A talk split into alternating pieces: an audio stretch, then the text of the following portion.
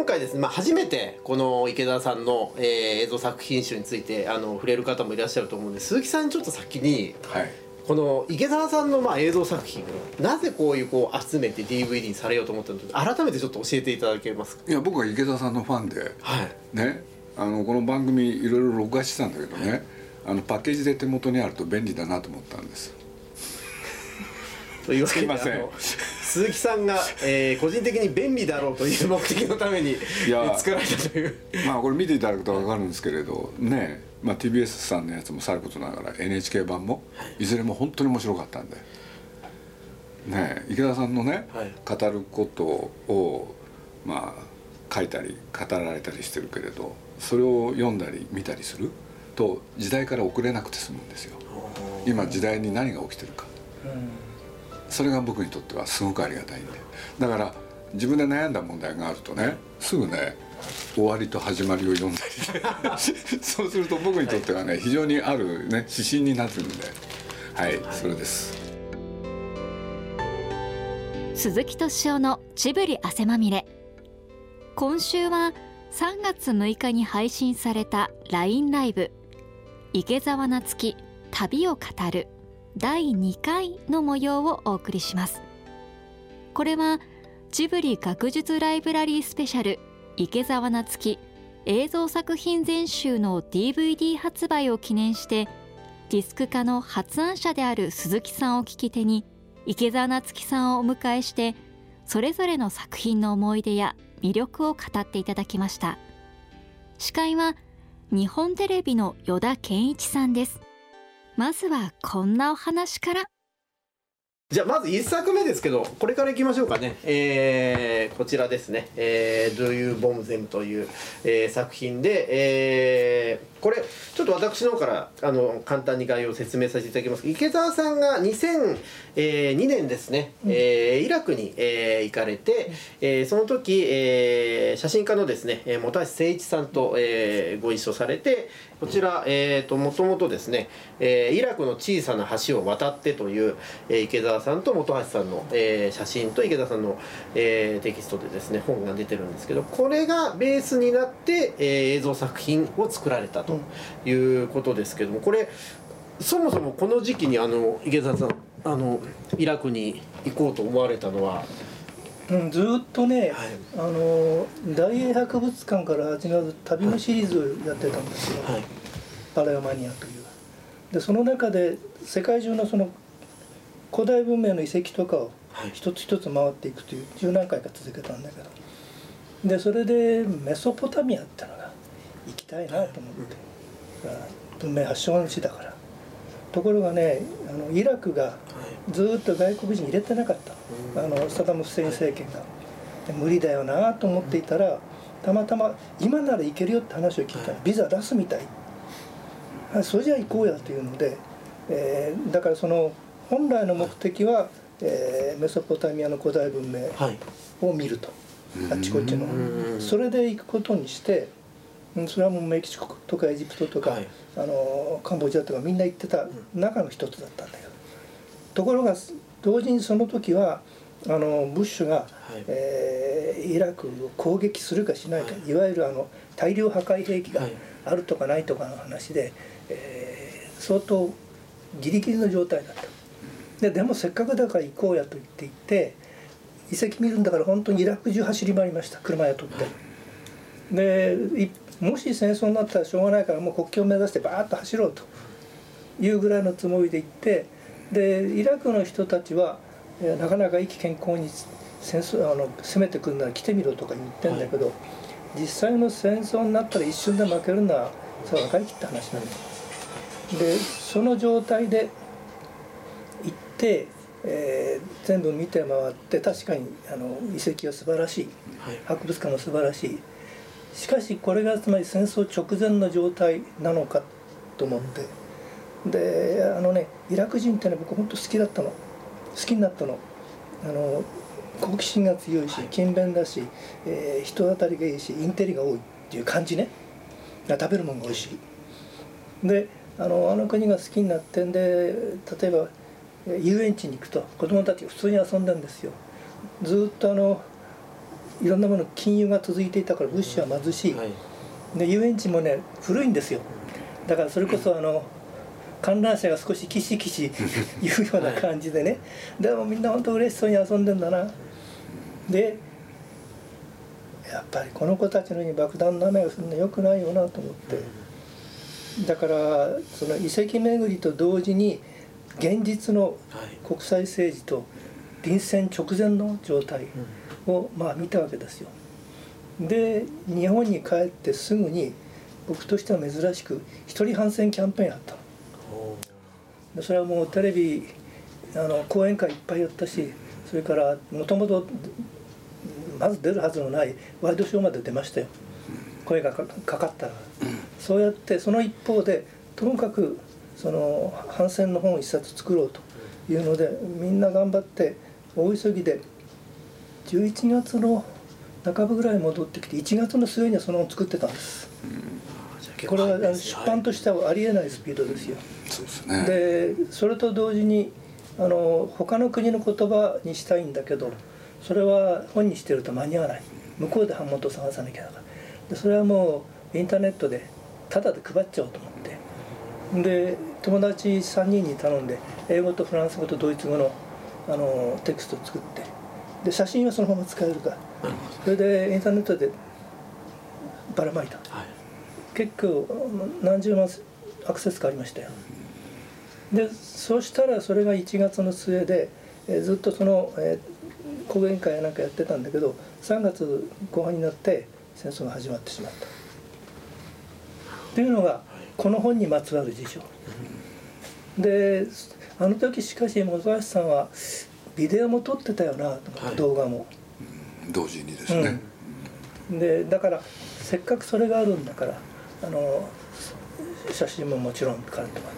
で僕が短いテキストを作って改めてね。それでこういう形で。でこのタイトル「あなたは彼らに爆弾を落としますか?」って言うんでしょっていうボンデム、はい、そうですね。でそのあなたってのはアメリカ大統領であり米軍でありそれからイラク開戦に反対しなかった国々の政治家であり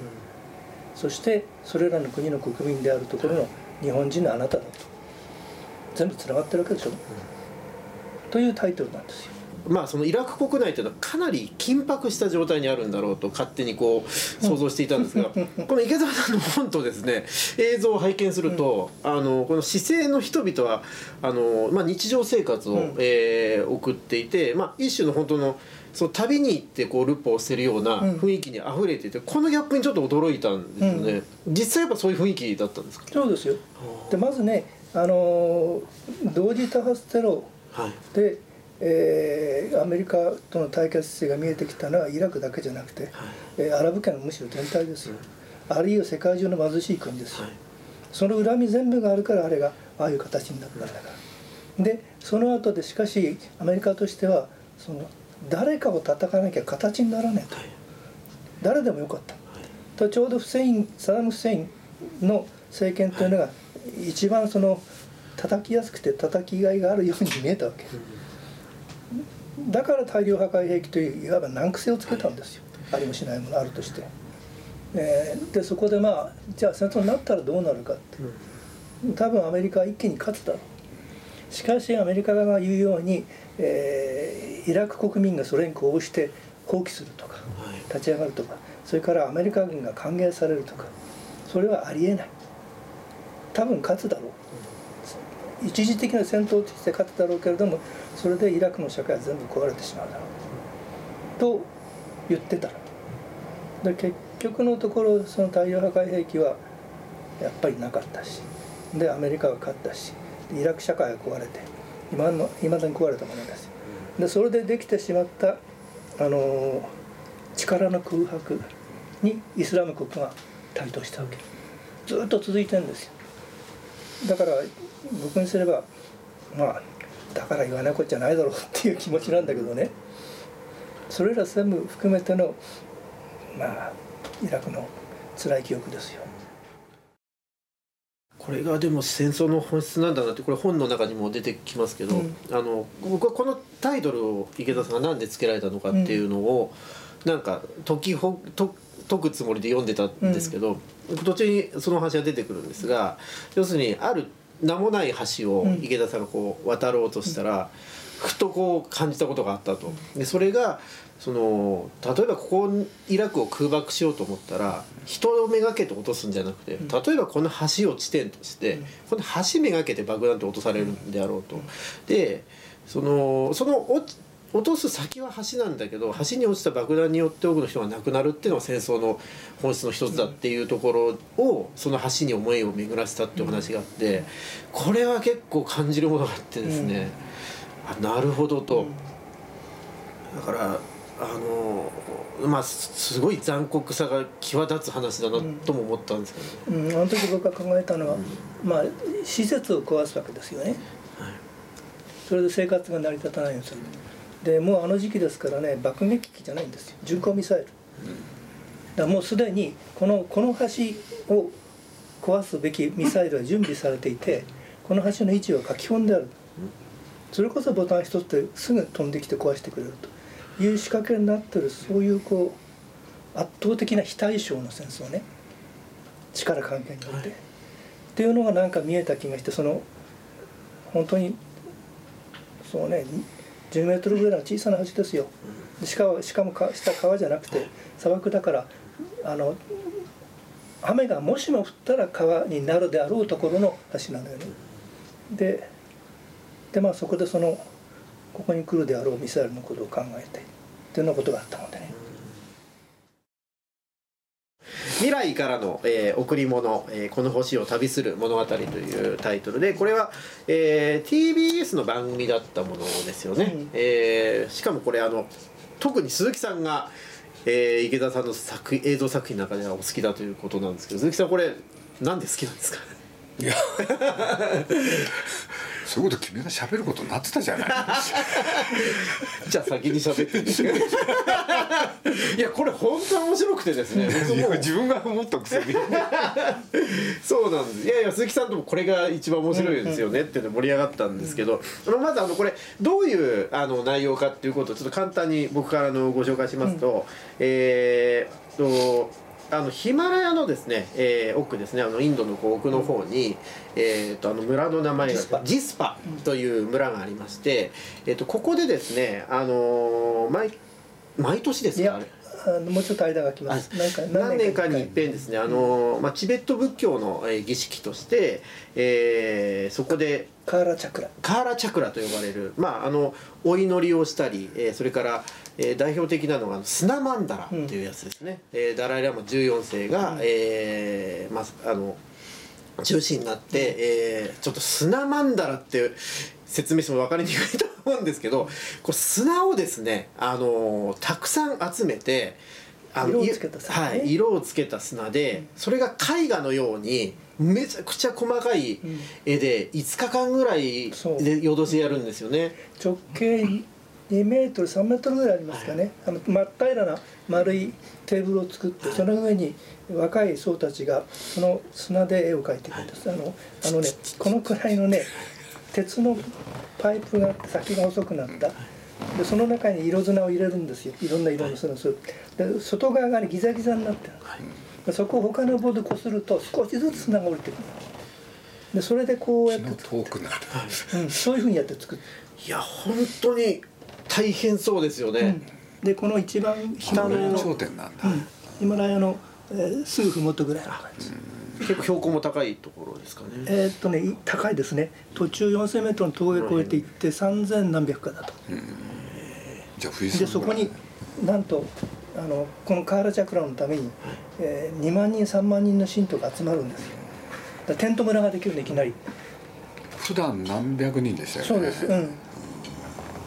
その村にそれだけのまあ方が集まって、まあ、お祈りもしながら、その砂曼荼羅が出来上がるのをこう待つと。そうでそれによってなんていうんだ世界を祝福するっていうか平和と繁栄をこうみんなで祈ろうというそういう感じね。でこの作品が面白いところですね。カーラチャクラの、うん、えー、出来上がるまでというかあの砂曼荼羅がこう完成するまでを軸として追いながら、まあ、いろんなですね、うん、えー、まあ、学者の方とか、えー、写真家の方とかがこう出演して、えーまあ、今地球に起きてることだったり、うん、えー、生物はどこから来たのかっていうような話とかをこう織り交ぜながら、やがてそれが一つにこうなっていくという。非常にあの興味深い、えー、作りになっておりまして、まあ、あの実はあの宗教でいうと,、えー、とダライ・ラマさんだけですね、うん、で他にはですねまあでもねバリの話も宗教っぽいですよ、あ確かに、うん、バリの寺院を、えー、巡る、うん、えー、お話も最後に、えーと、お葬式はい、お葬式の様子を、うん、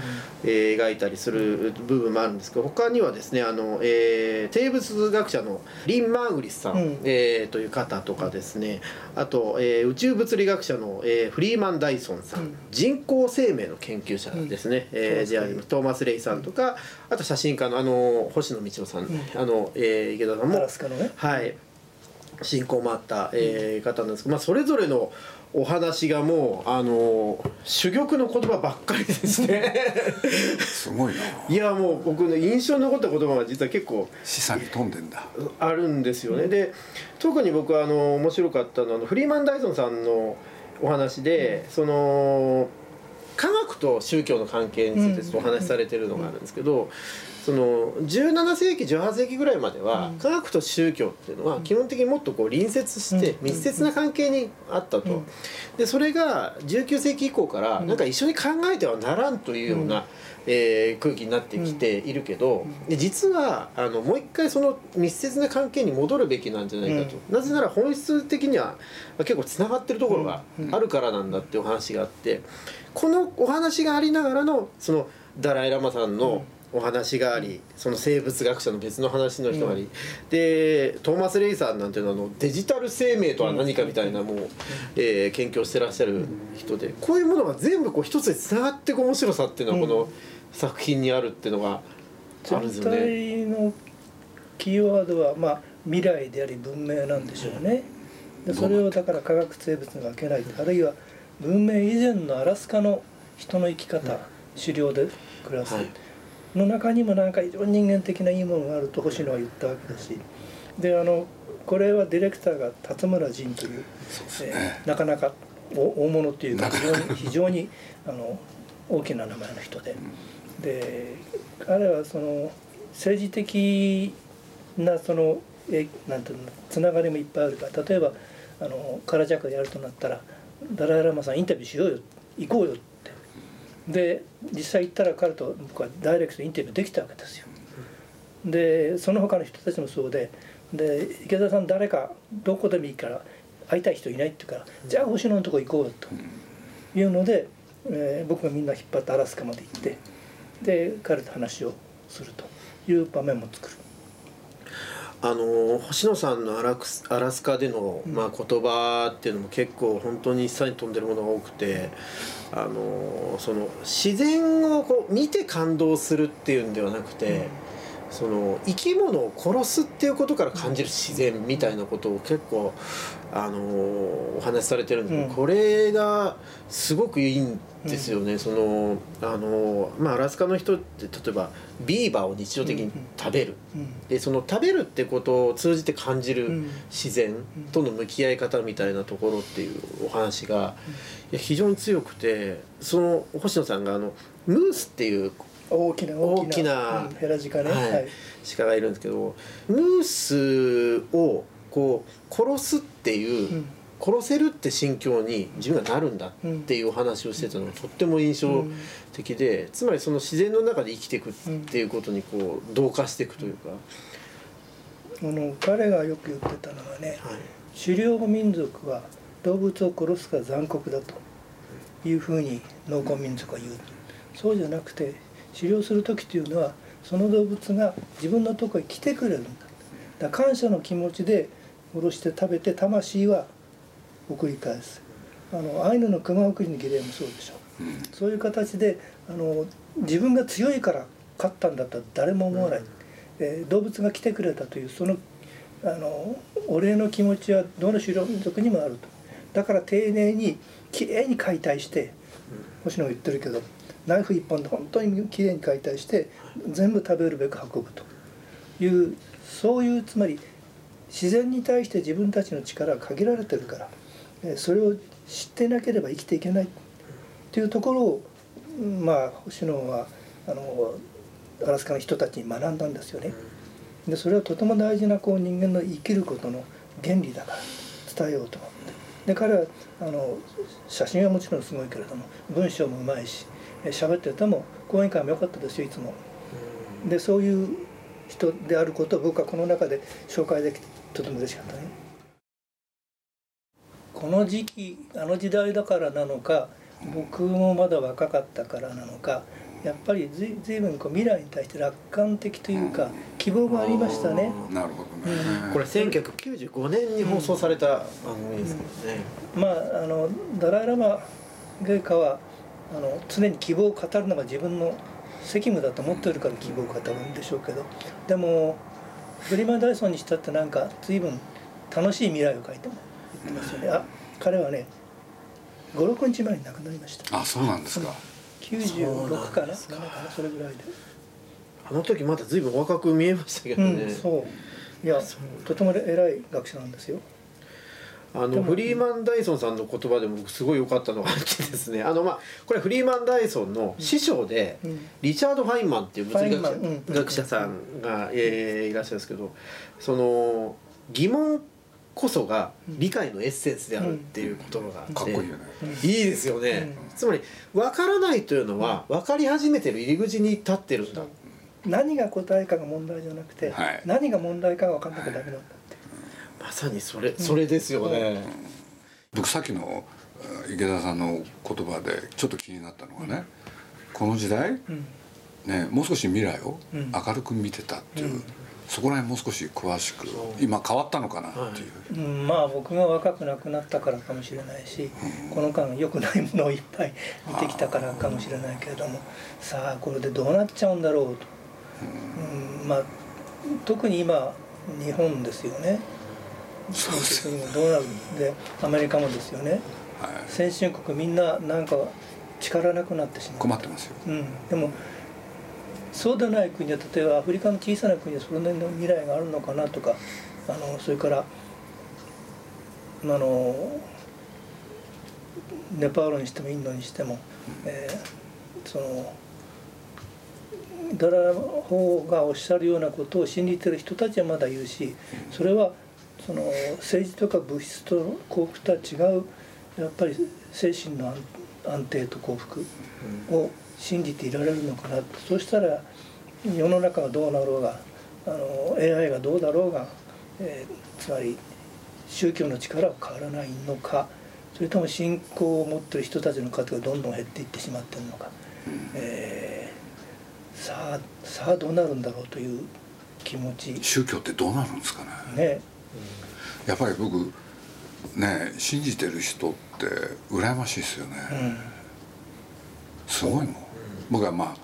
えー、タイへねよく行くんですけれど、うん、バンコク離れた瞬間ですよね、うん、みんな宗教心が強い、でそういうことで言うと祈る姿がやっぱり我々と違うもん。本当に信じてるもん。信じて信じてるってのはつまり任せてしまって安心してるわけでしょ、はい、その任せる相手があるわけでしょ？神なり仏なりね、でまあ皆さんねいろんなことおっしゃるわけですよ。来世を信じてるから。だから現世でいいことをしようとするとかね。そういうねことを言う方多いんだけれど本当かって。それだけじゃないだろうって。あんまり簡単に説明しないでよって言いたくなったりして。